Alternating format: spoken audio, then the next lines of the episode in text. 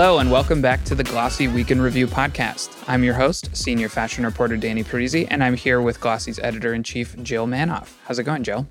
So good. Happy to have you back. We missed you. I'm happy to be back. Thank you for filling in for me last week with Zofia. Um, I was coming back from Shoptalk. Actually, I landed at like 1 a.m. the night before we record, and we record in the morning. So I was around. I just was asleep probably when you guys were recording it. So thank you for for taking over for me. Um, but actually, this week we're going to talk about some of the things I saw at Shoptalk, some of the things I saw and heard. Uh, a lot of big brands were in attendance. A lot of interesting discussions to be had. So I'll report back a little bit of that. Um, I also wrote a bunch of stories on Glossy about things I heard at Shoptalk. So also if you want to go to Glossy and just click on my author name, you'll see a bunch of Shoptalk stories too. So if any of the things I talk about are interesting and you want to read more, I probably wrote about it at some point uh, last week.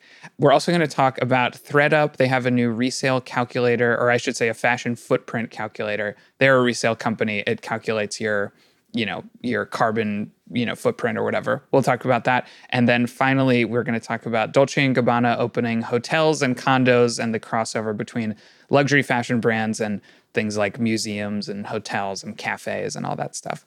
But yeah let's start with Shoptalk. So like i said i got back last week. It was wild. That is like such a insanely huge retail conference. Um, so many big brands were in attendance. Um, there were sessions all day. That Nelly performed, which was crazy. Um, he played country grammar, which was it's a very strange experience, it's but iconic. it was cool to see him. it was cool. It just was funny that it was like kind of a, a dry like retail business conference, and then there was like Nelly performed one night.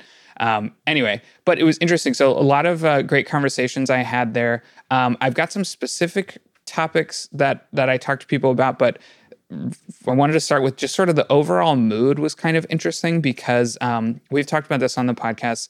We're we're definitely in going into a little bit of a, a rougher time economically, uh, and especially for startups and businesses. Um, almost everyone I talked to there was talking about how uh, they're looking for if they're not profitable yet. They're trying to get profitable as soon as possible. If they are profitable, they're trying to maintain those profits. Nobody wants to do layoffs and cost cuts, and the the investors are really like it's a little bit the party's over vibe. Um, you know, talking to some people, uh, Imran Khan from Verishop, who I talked to t- twice actually during the week, was like, "Yeah, I think it's actually going to get even worse than this." You know, over the next year or two. So that was like on a lot of people's minds. It was it was positive. There was you know lots of good optimistic discussion, but I think that was kind of weighing on everybody that it's like no more uh, you know spending wildly on big crazy ideas and hoping they work. It's like now we got to actually have a plan here because things are a little rough. Consumer spending is down and investors are stingier with their money. All that kind of stuff was you know very much what was on everybody's mind. No doubt. I, I have to know. Like, I would think that even those brands that are doing well, or maybe they're hitting, um, striking a chord with shoppers now. Um, maybe dur- is it? Would you say like during the pandemic when we talked to brands and maybe they were in athleisure and they had maybe vertical integration or somehow they were able to work around the the barriers and the hurdles. Mm-hmm. Um, they were almost embarrassed to say that, like, because everybody was so um, down and struggling, and they didn't really like to mm-hmm. like sound like they were bragging or like gloating. I don't know. Um, was yeah. it was it that extreme? Would you say, or people? No. Okay. Yeah. No. Not not that extreme. And like I said, there was a lot of optimism. There was a lot of talk about like AI, for example. There was you know that was a huge topic. Almost everybody, uh, all the sessions that I went to, and the the people that I interviewed brought it up or I brought it up and they talked about it, but everyone's testing it and you know everyone's excited about it. Um, I will definitely say the the mood is different around that than about say Web three or some some other big tech thing from a couple of years ago, because there was much more like okay how do we, how is this actually going to help us? Simeon Siegel from BMO uh, had a great thing where he was talking about you know it's interesting, it's cool, it's exciting but right now, it's the best use cases like my kids are using it to cheat on their homework, and it's like that. You know, good for them. But um, how how can we actually use it? And and it wasn't like it wasn't like skepticism like this isn't going to work it's not going to do anything it was more like let's figure out how it can help us first and then we'll we can get excited about it. You know, it, and and it was interesting comparing that to a lot of Web3 stuff where I feel like brands were immediately like, oh, this is game changing. I'm going to invest $100 million in this without even thinking about it. And now it's like, AI, in my opinion, I think has much more obvious use cases, and it's still a little bit like, okay, let's go slow. Let's make sure this is actually something worth you know using, and we'll see how this can actually be integrated, and then we'll we'll think about you know scaling up and investing and all that stuff. So just it, it wasn't not quite as extreme pessimism or or you know down downbeat mood as pandemic era, but definitely just a little more cautious, I would say, and uh, just from talking to a lot of these brands. But there's a lot of AI testing going on. Um, like I mentioned, Imran from Verishop, he was saying they're testing ways to pull, uh, you know, product recommendations that they would normally give to people in just kind of a plain like carousel, you know, where just images and like how can we use AI to maybe work that into like a little message that's like you know using natural language that's like you you liked this maybe you might like this too. And i was like that seems like a good idea. That seems like a you know a a real way to use the technology. So it's definitely you know a lot of people are thinking about that. No doubt. It's interesting with the emerging emerging ideas and technologies. It's like you were saying proceeding with caution. I'm sure everyone is almost traumatized from how they celebrated crypto and nfts and metaverse mm-hmm. uh, well metaverse is, is still happening and it's it's yeah. coming but anyway i'm sure there's there's some pullback because of that as well we also heard this mm-hmm. during the digiday uh, publishing summit that just happened in Vail. um, i'm hearing from our co- coworkers that yes the the talk was about pulling back where they can cut not necessarily headcount but where what that looks like um, and i'm sure we'll see that uh, just not meaning to promote our events, but like May, we've got our e-commerce um, forum. It's like you can't not reference the state of the economy. Um, so yeah. I'm sure that will be hot. I, I, saw a lot of tweets out there. I was not at Shoptalk. I've actually never been to Shoptalk. I, I don't know, but um, oh, you um, should go, Jill. I think you would like it. I think so too. How does it compare to NRF in terms of size, scale? It's much larger, or how would you say? I think that it was more. I think they're about the same size. They're both pretty huge. Yeah. Um, I think that NRF maybe has a bigger show floor, or at least I didn't spend as much time on the, you know, like the show floor where they've got booths and all that stuff. I, I didn't spend that much time there at Shoptalk, but my experience with NRF at the Javits Center is that I think that part of it is a little bigger but they're pretty comparable, I would say. Cool. I, I saw a lot of tweets saying, uh, talking about AI as the big idea of the the drinking game of the week. a lot of talk, speaking of AI, talking about that and how brands can leverage it, and also retail media networks, which I, I felt like I was like justified because I've been pushing mm-hmm. the team to to talk about these things more because um, there's there's a lot of potential there. Um, but it that also rang true at South by Southwest when I was recently there. Um, it was, mm-hmm. but there was kind of would you say there was the an equal balance between to me, I saw the kind of a split where it was like old school, build community, grassroots um, type of strategies versus these ultra personalization, high tech, advanced analytics. Um, it was just kind of uh, two extremes as I saw it.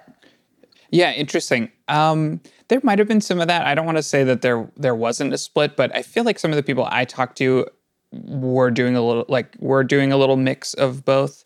You know, like oh, they definitely talked about how yeah. Go ahead. Yeah, yeah. They they talked about um, you know looking to legacy, you know, media and, and heritage brands as, you know, an example and maybe pulling away from exciting, you know, crazy tech and just going back to kind of basic stuff.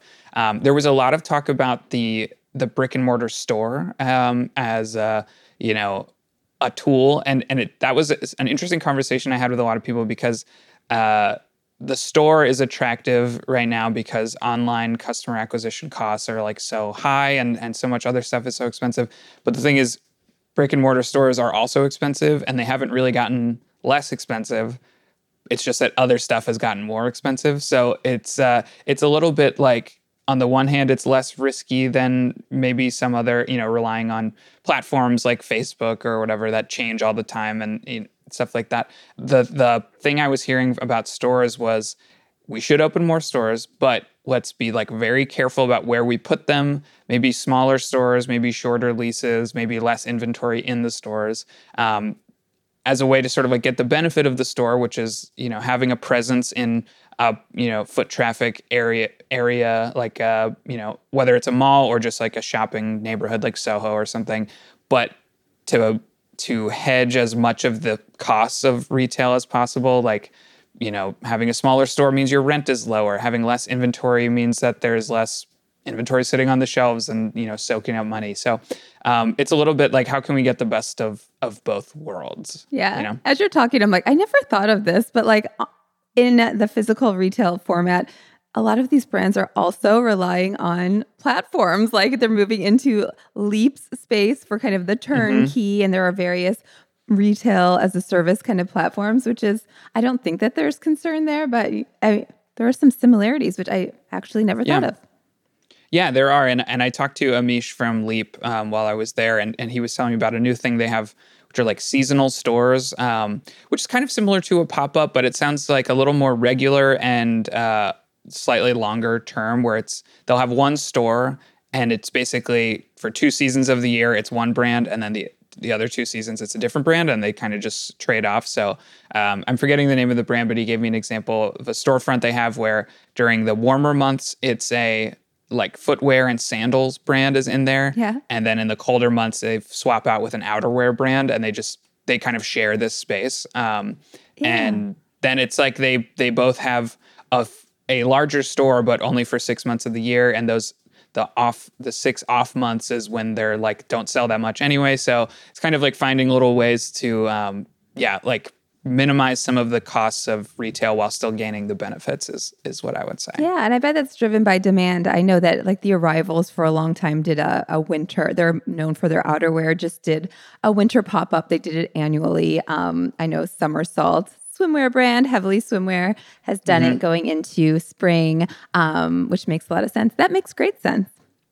Yeah. Um, yeah, I think that's everything I, I, wanted to bring about Shoptalk, but uh, it was a pretty fun event, Jill. I think that you would have a good time. And so many good brands all in the same space for the same couple days. So uh, for a journalist, it was great. Got to meet a lot of cool people. And Nelly.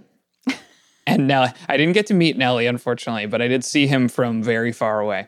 And then, so let's talk about ThredUp. Uh, so, as part of their annual resale report, which goes out every year, um, which I think they've done for a while now, maybe 10 years or something. But this year they released a tool alongside it that lets people calculate their fashion footprint. It's like a quiz. You go through, it asks you things like how many how many items of clothing do you buy a year? What kind of shipping do you use? Do you return stuff? How much of it is secondhand? All those things. And then at the end it tells you uh, your your estimated carbon footprint from your fashion consumption and um, gives you you know compares it to the average and then gives you some tips on what to do and how to improve that. Obviously one of their big suggestions is buy from thredup but uh, but other stuff too. We're on the same page. I did this too. I, yeah. I took the quiz and I, I wrote the same thing of course recommended shop yeah. thredup. Exactly and i do think like buying secondhand is good but it is like well of course they would say that. Um, okay here's my thought on this tool and tools like this I think that there's a lot that people can do to reduce their consumption. And I think, you know, I try to be very thoughtful about this and I encourage other people to not just mindlessly, you know, buy fast fashion and throw stuff away. Definitely there's a lot you can do. On the other hand, I do think tools like this kind of make it sound like if only everyone just individually, you know, recycled or whatever, then all of our problems would be fixed. And I really don't think that's um, the best way of framing it. I think that kind of shifts the the responsibility a little bit away from who it really should be on. So I took the quiz, and my carbon footprint for fashion for the year was like 300 pounds or something of carbon dioxide. And uh, meanwhile, I just wrote a story last week about how Kering is responsible for 2.4 million cubic tons of carbon dioxide, which is like 5 million pounds um, which is up. It's like they're supposed to be reducing their emissions and it's increasing. And Kering is actually, I think, one of the better big companies on this stuff. So imagine how much worse it is for some of the others. And it's a little bit like, you know, I don't want to say you shouldn't be thoughtful as an individual, but it's like, okay, is my 300 pounds really the biggest deal? It sounds like maybe they should be the ones taking this quiz, you know? You're right. I I never thought of this. I you did better than me. My my footprint is anyway 531 pounds, but I was That's still on the bad either, scale of low. I was low. Um, yeah. Well, you do you do a lot of like circular fashion and stuff, and you know, I I think probably most people's well, not most because it's at, on an average, but I, you know, a lot of people I think are pretty thoughtful about it. It's just like I don't think that's really where the dent is going to be made. You know. Right on. Um, I, it's interesting. I wonder what what um, cued this, inspired this tool. Uh, obviously, they're just trying to trying things. I I don't know. I, I when I first heard that this was coming, I think it was a PR pitch. Uh, I put it in our channel. Zofia, who is our resident sustainability expert, I was like, "This is new." Do you think anybody is actually going to go through this exercise and do this and figure out their footprint? Um, And she shot it down.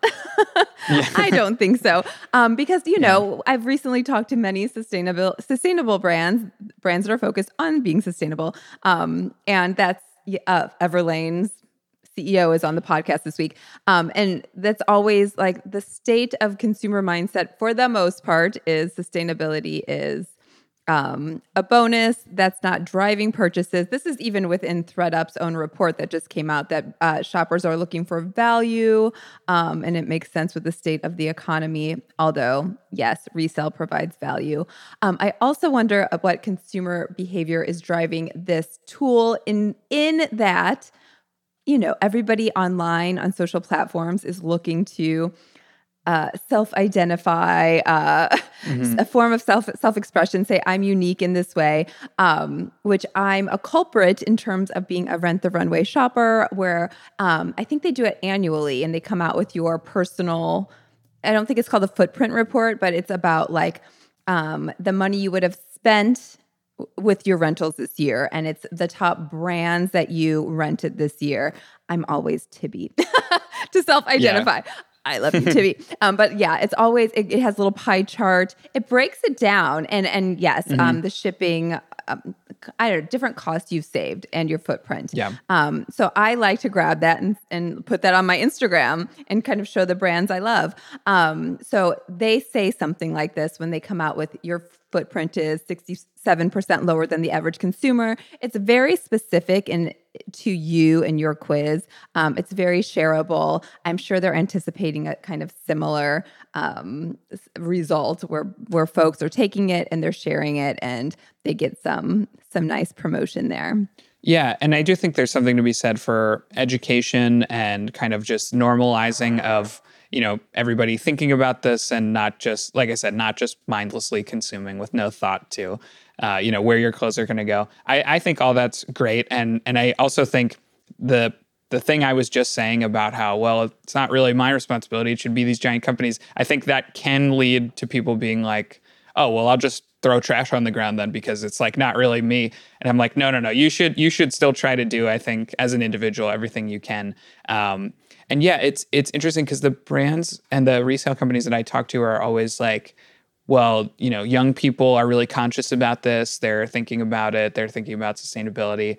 Um, but then also they love Shein, which is kind of you know contradictory. But it, I I wonder how much eh, stuff like this that's like education and you know making consumers think about what they're consuming and where it's coming from and all that stuff is it, wh- wh- what's the chicken and what's the egg here you know? Um, like is the are the resale companies being created by the demand which they sometimes kind of characterize themselves as as like we're serving a customer who wants uh, you know to be more thoughtful and or are they creating the customer through things like this where they're educating people on their impact and stuff like that? And yeah i don't i'm not sure exactly how it all fits together where who's driving the demand and where it's coming from but um yeah maybe i'm too harsh on the tool but i do feel a little bit when like exxon mobil is like you should use paper straws i'm like you should stop doing what you're doing first Let's yes, like scale it out. Who who's making the bigger impact? yeah yeah i don't think my paper straw is going to do as much as you like not pumping carbon dioxide into the air anyway this is a whole other topic um Okay. The report And- itself, it did talk about Gen Z um, uh, being Mm-hmm. kind of anyway, we whenever somebody from our team puts the stat a stat from this ThredUp report in a sustainability story, I'm sure I've done it to you. I we Oh, kind yeah. of take it with a grain of salt where we say, well, this is self-serving. Like they're gonna say, Mm-hmm. like resale is everything because we're a resale company. They do team with a third party to do this as well. So I think that they probably see some of that uh, criticism, but um, yeah, it, it does. There are some good, hopeful things in here, um, and it does show that 52% have bought secondhand in 2022. 83% of this, I guess, pool was Gen Z. I don't know if I have that exactly correct, but a larger percentage was was Gen Z. Um, and something hopeful about when you were talking about Shein, um, there was a good stat in here that showed uh, buying behavior over the last 10 years. Um, oh my God, did I just delete it?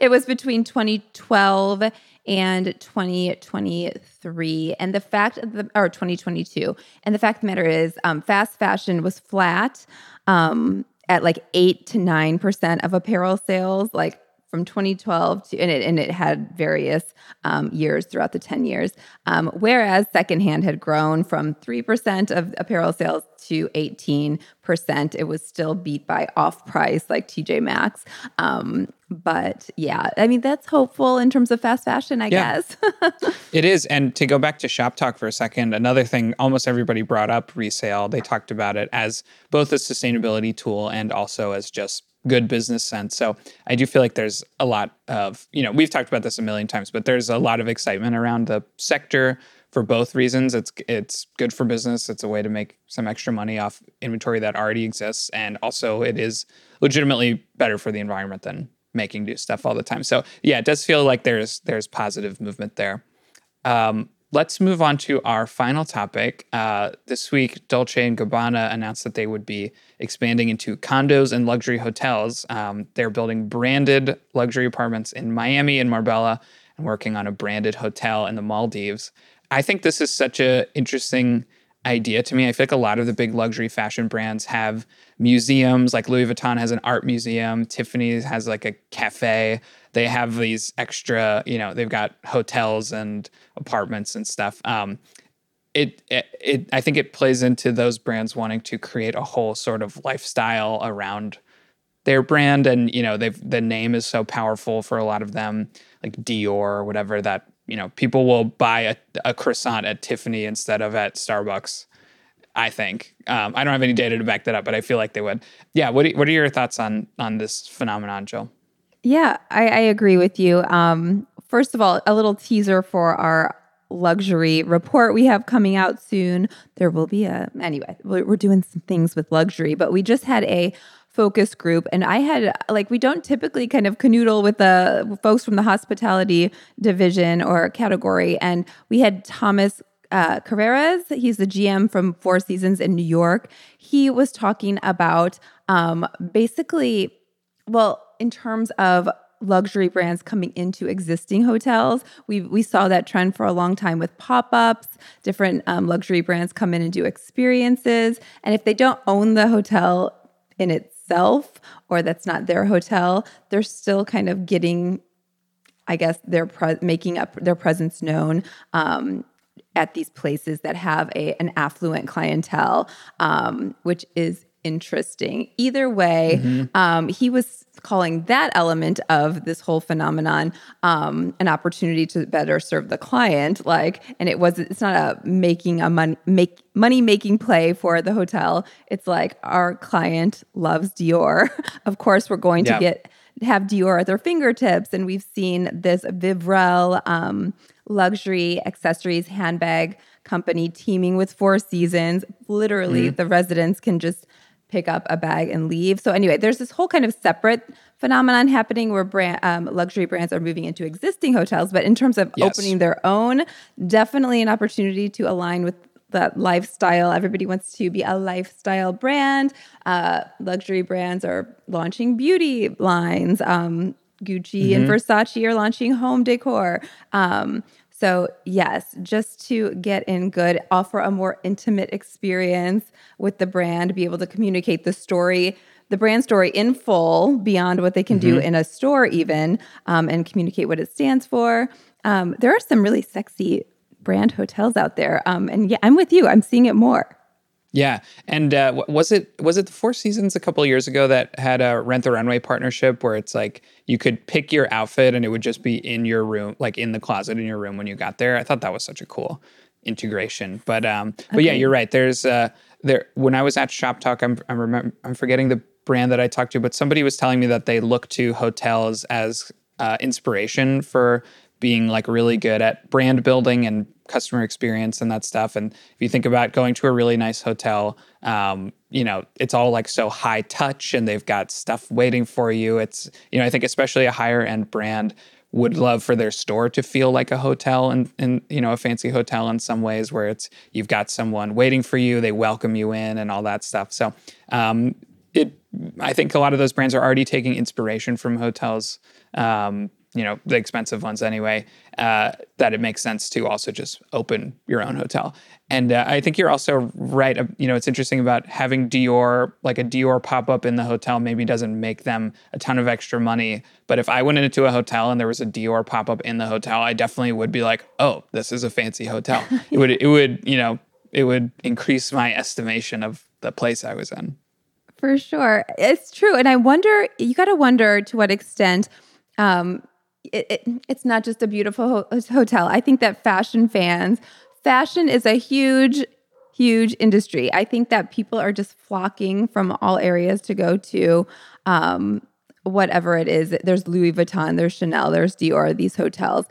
We see that we saw that with like the Gucci restaurant in Beverly Hills. Like fashion fashion fans are there. I went to a hotel which was not schmancy.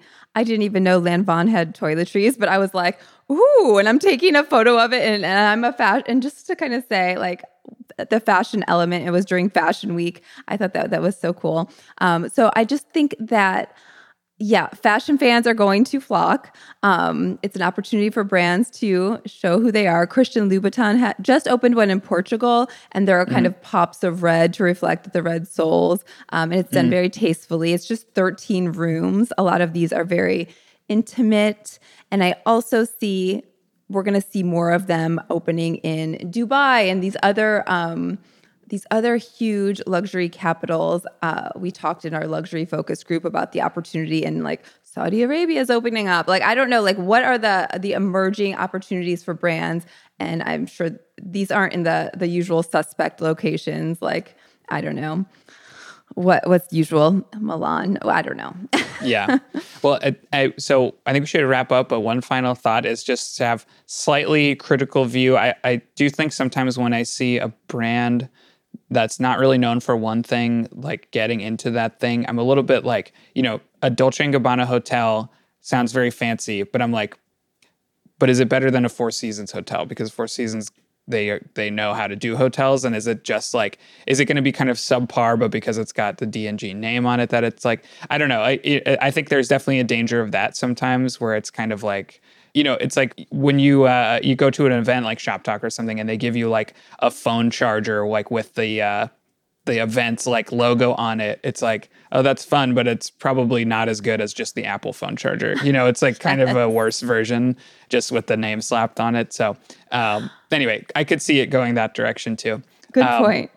But let's uh, let's wrap it up there. Um, great conversation as always, Jill. I love doing this with you. Um, for those of you listening, please, if you don't mind, give us a rating and a review on Apple Podcasts or Spotify, um, wherever you're listening to this. That helps us out a lot. And uh, you should also subscribe to the Glossy Podcast because we do weekend review episodes every Friday, and every Wednesday, Jill or I will interview some cool, interesting industry person. Jill, you mentioned Everlane. Was that last week's or is it this week's? Yeah, that one just went live this week. So next week okay. is uh, Liz Eswein and Quincy Moore. It's a twofer, um, and they are behind the brand New York or Nowhere, which is really timely. Oh yeah, because, I know yeah, that brand is sweeping the nation, and uh, really the new I Heart New York logo is getting some backlash. So oh, yeah. we do talk about the I Heart New York logo, but at the time when we recorded it, the newbie hadn't come out yet, um, unfortunately. but it's still great. Okay, that's that's such good timing for them. I I heard about the new I Heart New York logo and I hadn't seen it, and I was like, why would everybody be mad? And I saw it, and I was like, oh, I hate this so much. um, it's like makes, I, I made it why. in in design. I I don't know anything about design. it's very graphic design is my passion, but yeah, it's it, I I didn't like it. Anyway, that's all the time we have. Thank you, Jill, for being here, and for those of you listening, thank you for joining us.